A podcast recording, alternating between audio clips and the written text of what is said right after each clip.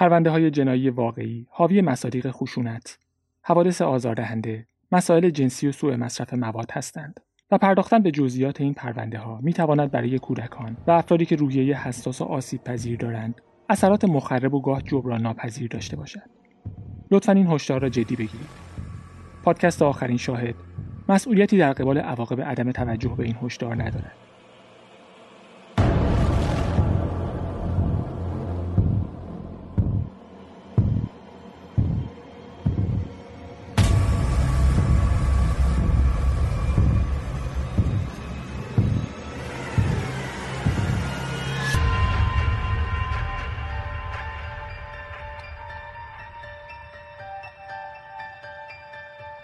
سلام. به پادکست آخرین شاهد روایتی داستانی از پرونده های جنایی واقعی خوش آمدید. من گوچی یکی از شنونده های این پادکست هستم و شما رو به شنیدن پنجمین قسمت از پرونده مجازات دعوت می کنم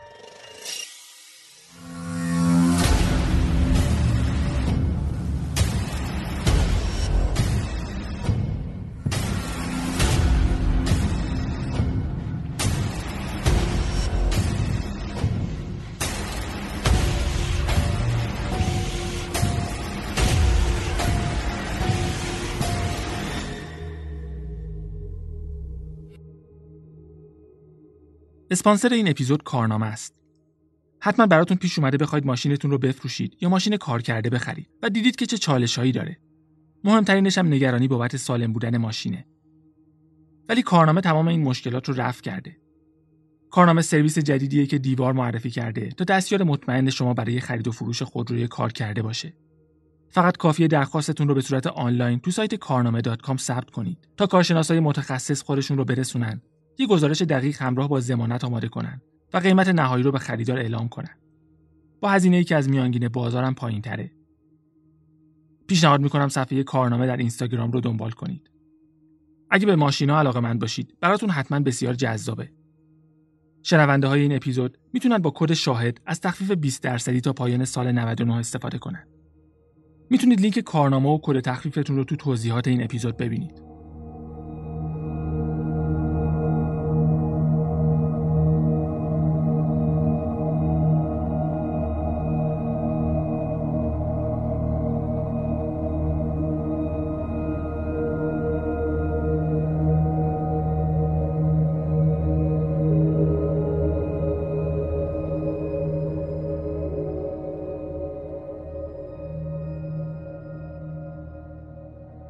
سال 1955 لندن. یه دختر بلوند یه مرد پولدار رو با شیش گلوله کشت و مردم خیلی سریع به این اتفاق واکنش نشون دادن. صاحب کافه ای که چند قدم با صحنه جرم فاصله داشت به توریستایی فکر کرد که قرار بود چند سال بعد از اونجا دیدن کنن. با مته چند تا سوراخ روی دیوار کافه ایجاد کرد که مثلا جای گلوله هاست. اما اصلا گلوله به دیوار نخورد. روس الیس بیشتر گلوله ها را از فاصله نزدیک به بدن دیوید بلیکلی شلیک کرد.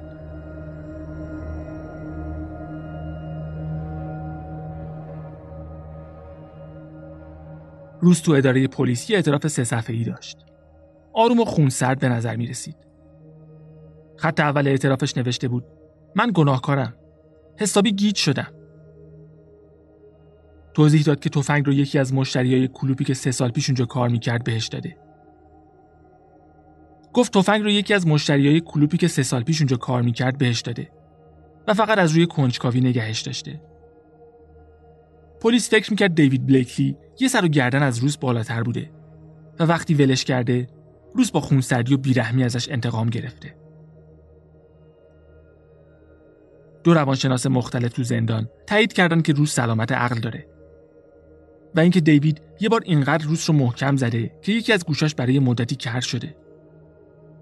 درباره سخت شدن بچهش هم حرف زدن. چیزایی که روز با کاراگاه ها دربارش حرف نزده بود. شاید چون ازش نپرسیده بودن. در هر حال پرونده چیز مبهمی نداشت. روز برای کشتن دیوید هم انگیزه داشت، هم وسیله داشت و هم فرصت. چندین نفر شاهد بودن. روز تو صحنه جرم دستگیر شده بود و آلت قتل تو دستش بود. خودش هم بلافاصله به جرمش اعتراف کرد. اما به هر دلیلی پروندهش به یکی از جنجالی ترین پرونده های تاریخ انگلیس تبدیل شد. خط اول اعترافش نوشته بود حسابی گیج شدم. اگه داستانش درست بود چیزی برای گیج شدن وجود نداشت. روز با یه تفنگ منتظر دیوید مونده بود و شش گلوله به سمتش شلیک کرده بود. اما احتمالا داستان یک شنبه با چیزی که روس می‌گفت خیلی فرق داشت. پلیس با دزموند مصاحبه کرد. دزموند گفت شنبه با آندره و روس بوده. یک شنبه اونا رو برده به آپارتمانشون و حوالی هفت شب برگشته. دوشنبه آندره و والدین روس رو به اداره پلیس برده بود. و همین. کل حضور دزموند تو این حادثه به همین خلاصه می‌شد. اما آندره پسر روس که اون موقع 11 سالش بود بعدا خاطرات متفاوتی از اون روز داشت. گفت روز و دزموند کل یک شنبه رو با هم بودن و قرار بوده برن شهر بازی اما وقتی رسیدن دیدن شهر بازی تعطیله. آندره هم مجبور شده بود همراه مادرش و دزموند بره که دنبال دیوید میگشتن. گفت دوباره برگشتن لندن و وسط راه توی منطقه جنگلی وایستادن. دزموند به روز نشون داده چطور با یه سلاح کمری به یه درخت شلیک کنه. دوباره سوار ماشین شدن. آندره رو گذاشتن خونه و دو نفری از خونه رفتن بیرون. در حالی که هر کدوم یه اسلحه داشتن. روز گفته بود با تاکسی تا صحنه جرم اومده. اون موقع لندن تاکسی های زرد رنگ معروفی داشت که کاملا تحت کنترل دولت بودن. اما عجیب بود که راننده تاکسی رو پیدا نکردن و خودش هم جلو نیومد. انگار اون راننده تاکسی مرموز دوست نداشت کسی پیداش کنه. راننده که ممکن بود دزموند باشه. دزموند با اینکه مرد پولداری بود، یه تاکسی داشت که با اون تو شهر میچرخید. مسافر کشی نمی‌کرد، ولی با تاکسی این ور اونور می‌رفت. شاید وقتی روز گفت با تاکسی اومده، منظورش این بود که با دزموند اومده. سوال این بود که دزموند موقع تیراندازی اونجا بوده یا نه و اینکه اسلحه رو داره یا نه. هر حال این روز بود که شلیک کرده بود، اما حضور دزموند از دو جهت اهمیت داشت. اول اینکه اگر موقع تیراندازی اونجا بود پس هم روس و هم دزموند به پلیس دروغ گفته بودن و اینکه اگه دزموند اسلحه رو به روس نمی‌داد قتلی اتفاق نمیافتاد پلیس هیچ وقت از دزموند نپرسید یک شنبه رو چطور گذرونده. روز یک شنبه برای دزموند از ساعت هفت شب شروع می شد و هیچکس درباره قبلش سوالی نداشت. چیز دیگه ای که نشون می‌داد ممکنه دزموند هم دست روس باشه اسلحه‌ای بود که برای کشتن دیوید استفاده شد. اون اسلحه بخشی از یه محموله بود که تو دهه 1940 برای نیروهای بریتانیایی که تو آفریقای جنوبی بودن فرستاده شده بود. دزموند تو جنگ جهانی اول تو آفریقای جنوبی خدمت می‌کرد.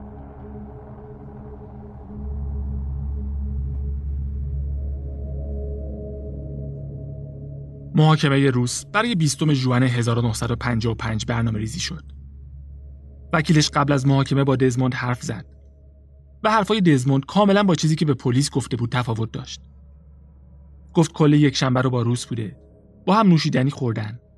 بعد آندرو رو بردن خونه و برگشتن تا دنبال دیوید بگردن. تایید کرد اسلحه رو به روس داده. خودش تمیزش کرده و خودش پرش کرده. تو مسیر برگشت به لندن بین راه وایستادن و به یه درخت شلیک کردن.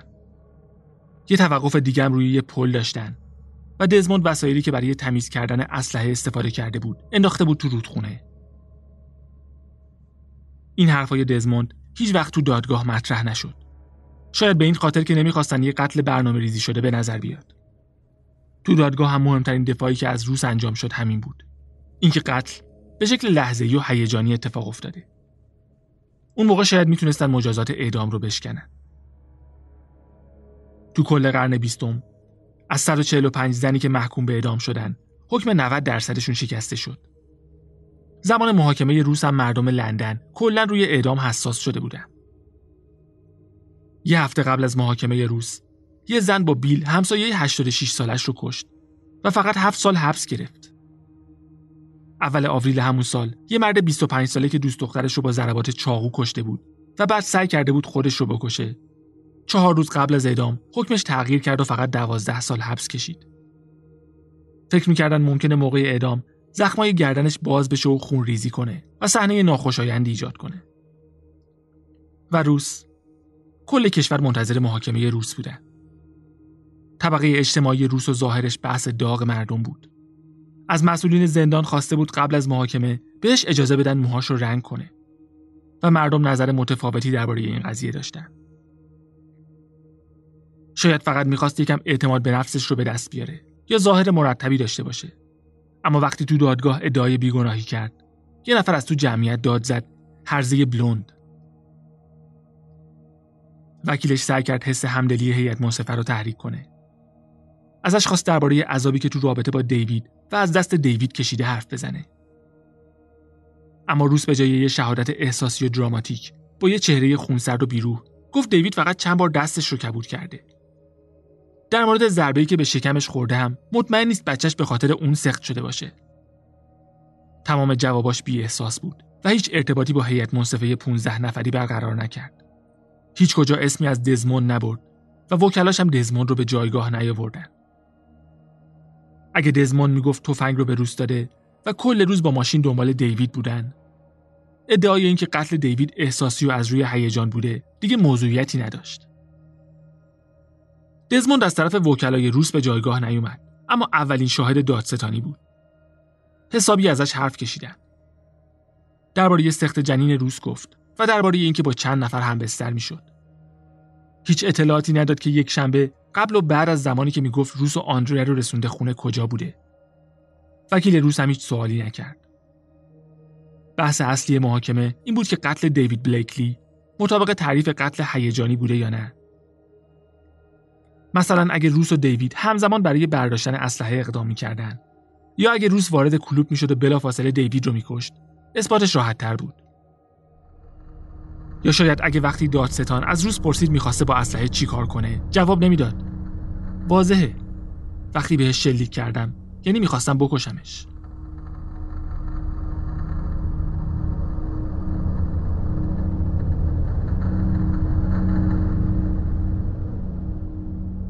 قبل از اینکه هیئت منصفه برای مشورت برن قاضی بهشون گفت این یه دادگاه جناییه و نباید اجازه بدید قضاوت شما تحت تاثیر پیشداوری قرار بگیره. چون متهم خودش اعتراف به زنا کرده یا اینکه همزمان با دو نفر رابطه داشته یعنی دقیقا تمام چیزایی که ممکن بود باعث پیش داوری هیئت منصفه بشه رو درست قبل از اینکه برای مشورت برن بهشون یادآوری کرد. دادگاه کمتر از یک روز طول کشید و هیئت منصفه فقط 14 دقیقه مشورت کردند تا برای زندگی یه نفر تصمیم بگیرن. روس الیس گناهکار شناخته شد و محکوم به اعدام شد. در جواب گفت متشکرم. به خواهرش گفت می‌خواد بمیره تا بتونه دوباره با دیوید باشه. شاید به خاطر همین تو دادگاه تلاشی برای دفاع از خودش نمی‌کرد. شاید کسی که تو دادگاه ادعای بیگناهی کرد اما بعد گفت شلیک کردم چون می‌خواستم بکشمش واقعا مشکل عقلی داشت. برای مادر دیوید یه نامه نوشت و ازش عذرخواهی کرد. تو نامه نوشته بود من با عشق به پسر شما میمیرم و شما هم می‌تونید آسوده باشید که تقاس مرگ پسرتون داده شده. اما برای پسر خودش هیچی ننوشت. 13 جولای 1955 چند صد نفر بیرون در زندان جمع شدند. قبل از اعدام گفت چشم در مقابل چشم، دندان در مقابل دندان. خوشحالم که میمیرم. ساعت 9 صبح اعدام شد و تقریبا در جا مرد. اگه تاریخ ها رو دنبال کرده باشید از سه که بررسی کردیم روز آخرین نفری بود که اعدام می‌شد. و گفتیم که مردم لندن نسبت به مجازات اعدام حساس شده بودند. چون دو سال قبل دریک بنتلی به خاطر قتلی که مرتکب نشده بود اعدام شد و بعد از کشف چند جسد تو آپارتمان جان کریستی سوالات زیادی درباره دادگاه تیموسی اونس پیش اومده بود. پنجم جوان 1953 دو کاراگاه به زندان بریکستون رفتن. جان کریستی که جسد چهار زن رو داخل آپارتمانش مخفی کرده بود می‌خواست درباره دو اسکلت دیگه که تو باغچه دفن شده بود حرف بزنه.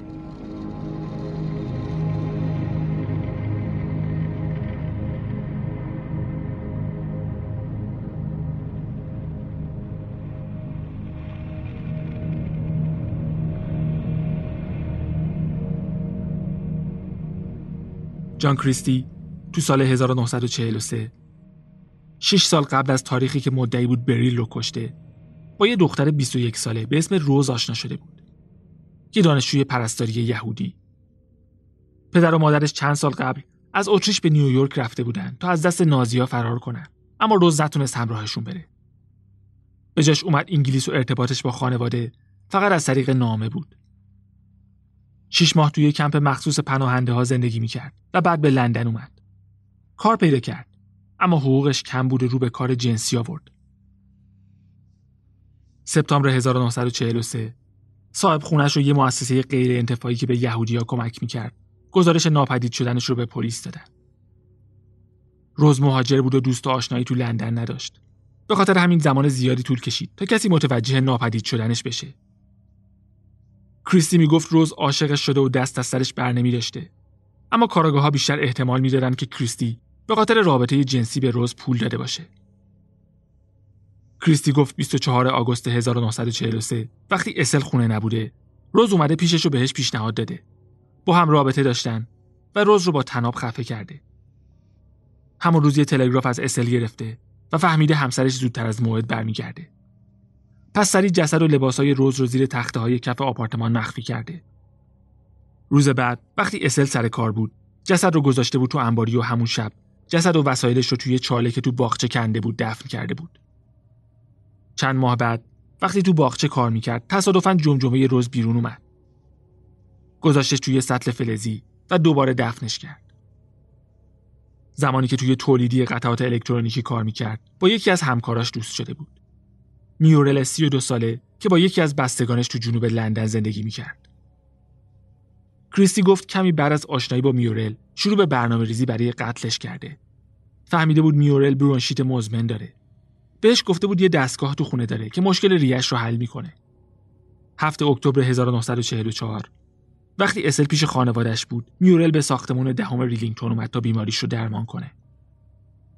کریستی فنجون چای بهش داد و دستگاهی که ساخته بود و یه سرش رو به گاز شهری وصل کرده بود نشونش داد. میورل بعد از تنفس گاز هوشیاریش رو از دست داد. کریستی بردش تو اتاق خواب بهش تجاوز کرد و بعد خفش کرد. مدتی جسد رو تو انباری نگه داشت. بعد تو تاریکی شب تو باغچه پشت خونه دفنش کرد. اون شب وقتی میورل برنگشت خونه بستگانش به پلیس زنگ زدن. اون موقع افراد زیادی به خاطر جنگ ناپدید می شدن. هیچ مدرکی هم نبود که نشون بده خطایی از کسی سر زده. پلیس هم زیاد خودش رو درگیر نکرد. کریستی گفت چند سال بعد به طور اتفاقی استخون رون میورل رو از خاک بیرون آورده و برای نگه داشتن حسار ازش استفاده کرده. تایید کرد که زمان قتل بریل و جوالدین اون استخون قابل رویت بوده اما کسی بهش توجه نکرده. گفت یه بار سگش جمجمه میورل رو پیدا کرده و بیرون آورده. مجبور شده جمجمه رو بذاره زیر کتش و از پنجره یه ساختمون مخروبه که بمبارون شده بود انداخته تو. اون جمجمه رو چند تا بچه که مشغول بازی بودن پیدا کردن و به پلیس تحویل دادن. سه روز بعد درباره قتل بریل اونز حرف زد. گفت بریل گفته از کتکای تیموسی خسته شده و می‌خواد خودکشی کنه. یه روز صبح اوایل نوامبر 1949 از پله ها بالا رفته بود و بریل رو دیده بود که روی یه تشک کنار اجاق آشپزخونه دراز کشیده و یه شلنگ پلاستیکی به شیر گاز وصل کرده تا خودش رو خفه کنه. کریسی بریل رو نجات داد و بهش قول داد به هیچ کس چیزی نگه. فردای اون روز بریل بهش گفت تصمیمش رو گرفته و می‌خواد جون خودش رو بگیره. به کریستی گفته بود اگه کمکش کنه خودکشی کنه حاضر باهاش رابطه جنسی داشته باشه. سعی کردن رابطه داشته باشن اما کریستی به خاطر کمردرد و التهاب روده نتونست ادامه بده. بعد شیر گاز رو باز کرد و صبر کرد بریل از هوش بره و با یه جوراب خفش کرد.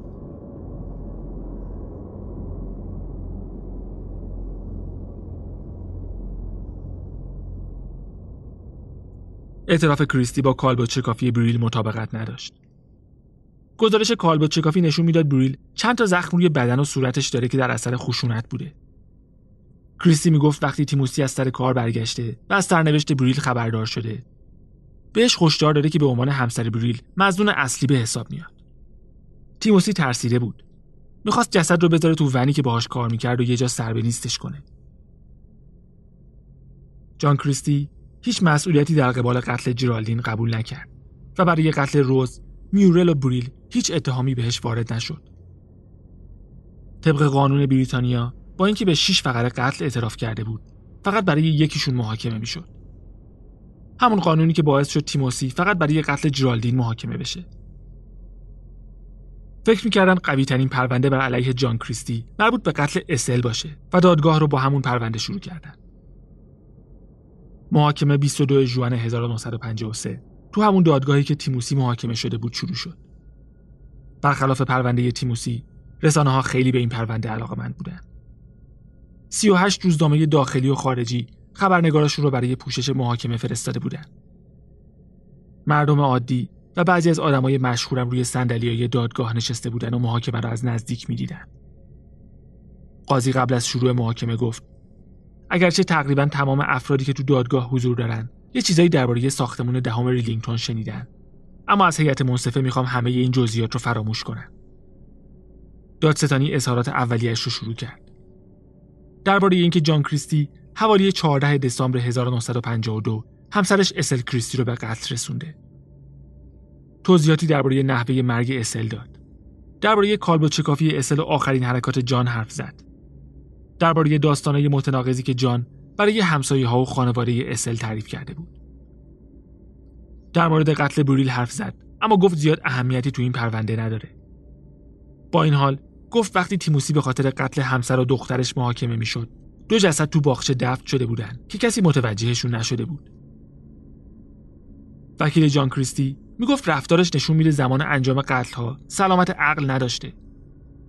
می‌گفت چطور ممکنه آدمی که سلامت عقل داره اجازه بده همسایه ها تو آپارتمانش رفت و آمد کنن در حالی که جسد چهار نفر رو اونجا مخفی کرده.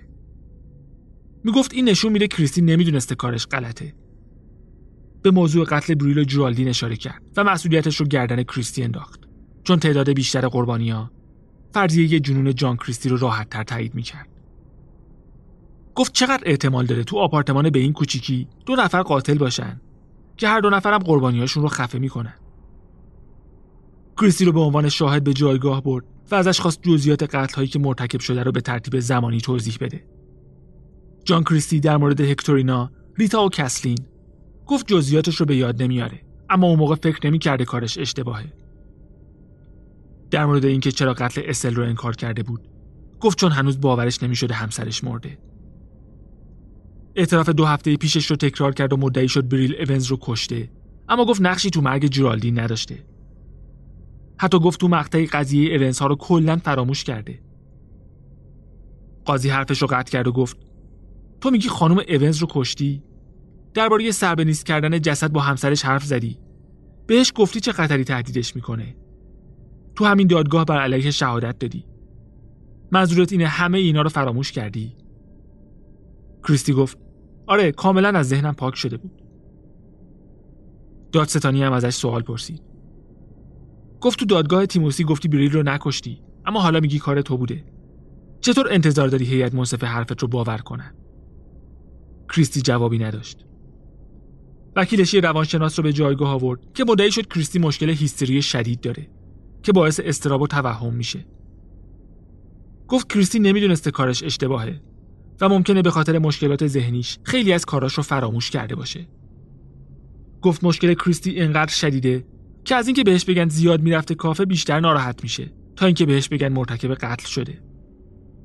دادستانی دو روانشناس دیگر رو به جایگاه آورد. اونو هم با کریستی مصاحبه کرده بودن. روانشناس اول گفت اینکه کریستی مدعی شده برخی از خاطراتش رو به یاد نمیاره بیشتر شبیه تلاش برای کوچک جلوه دادن جنایتاشه روانشناس دوم گفت کریستی مشکل سلامت عقل نداره. گفت چیزی که برای مردم عادی خیلی عجیب به نظر میاد یعنی فقدان حس شرمساری و پشیمونی. برای بیشتر قاتلای یه چیز طبیعیه. فکر می‌کرد جنایت های کریستی ناشی از حس شرمندگی به خاطر ناتوانی جنسی بوده. به خاطر همین ترجیح می‌داده به قربانی های بیهوش تجاوز کنه. محاکمه سه روز طول کشید و 25 جوان هر دو طرف اظهارات پایانیشون رو به دادگاه ارائه کرده. وکلای کریستی مدعی بودن واضحه که قتل با سلامت عقل نبوده.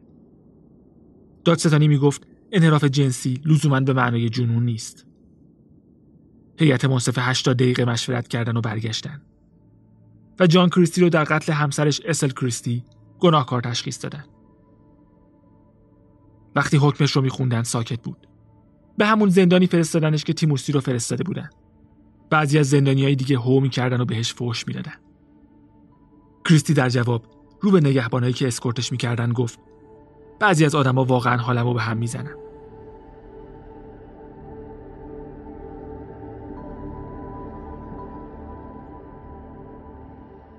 اعترافات کریستی تو محاکمش سوالای جدیدی درباره بیگناهی تیموسی به وجود آورد. یه هفته بعد از محکومیت کریستی مادر تیموسی نامه براش نوشت و ازش خواست حقیقت رو بگه. گفت شاید این کار روح تو رو از عذاب جهنم حفظ کنه و آرامشی که سه سال از من گرفته شده به من برگردونه. اما کریستی حاضر نشد چیز جدیدی بگه. بحث اینکه در حق تیموسی بیعدالتی شده داغ شده بود. نماینده های مجلس و رسانه های مختلف درخواست بررسی دقیق تر پرونده تیموسی رو داشتن. 6 جولای اعلام شد یک کارگاه خصوصی پرونده رو بررسی می‌کنه و نتیجه تحقیقاتش رو دو روز قبل از موعد اعدام کریستی در اختیار عموم قرار میده. یعنی یه هفته وقت داشت مدارک و جزئیات هر دو پرونده رو بررسی کنه. ظرف سه روز با 23 نفر از جمله خود جان کریستی مصاحبه کرد. وقتی ازش پرسید مسئول قتل بوده یا نه، گفت نمی‌دونم بودم یا نبودم. یه نفر گفت کریستی بهش گفته هیچ نقشی تو اون قتل نداشته. اما وقتی فهمیده محکوم میشه، تصمیم گرفته قتل‌های بیشتری رو گردن بگیره. مادر تیموسی می‌خواست اطلاعات بیشتری درباره داستان سخت جنین کراواتی که دور گردن جرالدین بود و دوست بریل که در رو هل داده بود و می‌گفت که پشت در بوده بگیره اما به نتیجه ای نرسید. کارگاه دو روز قبل از اعدام کریستی جنبندیش رو اعلام کرد. گفت کریستی در مورد قتل بریل دروغ گفته تا از ادعای جنونش پشتیبانی کنه. معتقد بود تیموسی اونز تو اعترافات سوم و چهارمش به جزئیاتی اشاره کرده که فقط قاتل می‌تونسته ازشون اطلاع داشته باشه. به برید روزنامه هایی که تو آپارتمان تیموسی پیدا شده بود اشاره کرد. و اینکه جسد بریل مثل قربانی اون قتل داخل یه پارچه پیچیده شده بود. اما این بررسی به جای اینکه سوالا رو کمتر کنه بحث رو داغتر کرد. منتقدینش می‌گفتن بیشتر روی مدارکی تمرکز کرده که تیموسی رو گناهکار نشون میده و اطلاعاتی که بیگناهیش رو ثابت می‌کرده نادیده گرفته. از جمله اینکه تیموسی بی سواد بود و نمی‌تونسته اون روزنامه ها رو بخونه. اینکه قبل از اعتراف بهش گفته بودن جسد همسر و دخترش کجا و تو چه وضعیتی پیدا شده. و گزارش کالبو چکافی که نشون می‌داد قاتل بعد از مرگ به بریل تجاوز کرده هم بررسی نشده بود. آخرین ملاقات کننده جان کریستی یکی از همرزماش تو جنگ جهانی اول بود. ازش پرسید جرالدین رو کشته یا نه؟ کریستی جواب داد نمی‌دونم یادم نمیاد. و یه چشمک زد صبح چهارشنبه 15 جولای کریستی رو از سلول بیرون آوردن و دستهاش رو بستن گفت دماغش میخواره در جواب شنید نگران نباش زیاد طول نمی‌کشه جان کریستی ساعت 9 صبح اعدام شد و به آخرین قاتل سریالی تبدیل شد که تو انگلیس اعدام می‌شد. شش دقیقه بعد اطلاعیه مرگش رو به در زندان زدن و مردمی که بیرون در جمع شده بودن جیغ زدن و هورا کشیدن. هفته آینده با آخرین قسمت از مجموعه مجازات همراه باشید. تا اون موقع مراقب خودتون باشید و به امید دیدار.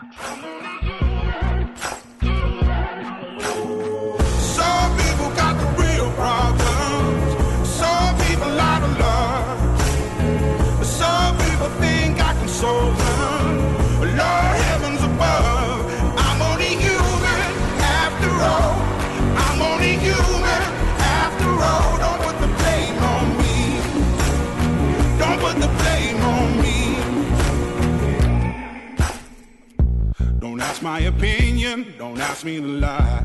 And beg for forgiveness for making you cry.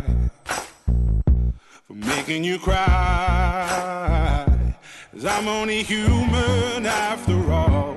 I'm only human after all. Don't put your blame on me. Don't put the blame on me. I'm only human. I do what I can. I'm just a man. I do what I can, don't put the blame on me. Yeah, we don't want to do anything to scare your children. That's the last thing we want to do. We don't want to scare anybody.